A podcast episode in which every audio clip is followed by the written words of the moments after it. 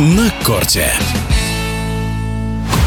Соревновательные дни итогового турнира WTA в самом разгаре. 17-я ракетка мира Дарья Касаткина обыграла польскую теннисистку Магду Линнет, а Людмила Самсонова одержала победу над китаянкой Джу Линь. А вот кто может стать главным фаворитом WTA и кто будет лидером в парном мастерс, поделился российский теннисист, заслуженный мастер спорта Андрей Чесноков. Для меня это четыре фаворита. Швентек, Соболенко, Гауф и Рыбакина. Я думаю, что вот именно эти четыре теннисистки разыграют титул главного турнира года.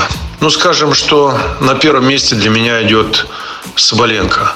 Она заслужила быть первым игроком в мире. Она заслужила, чтобы выиграть этот титул. И я думаю, что она на корте симпатична. И э, не только на корте, мне кажется, она в жизни очень интересный человек. Так что мои симпатии все к ней. Еще Елена Рыбакина, она тоже мне будет интересной, и я буду болеть за нее, если она, в общем-то, тоже выиграет этот титул. То, что касается парного мастерса, я думаю, что там могут все стремиться на титул. И я думаю, что есть у всех шансы. Я, конечно же, буду внимание обращать на пару Звонарева-Сигимунд.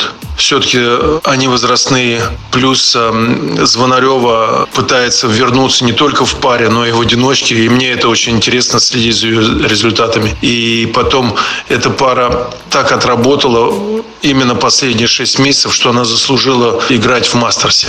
И мне хочется, конечно, чтобы они завоевали титул. Но я не знаю, насколько э, это им получится, но я буду очень внимательно следить за их результатами в конце года. Своим мнением, кто будет главным фаворитом WTA, поделился российский теннисист, заслуженный мастер спорта Андрей Чесноков. На корте.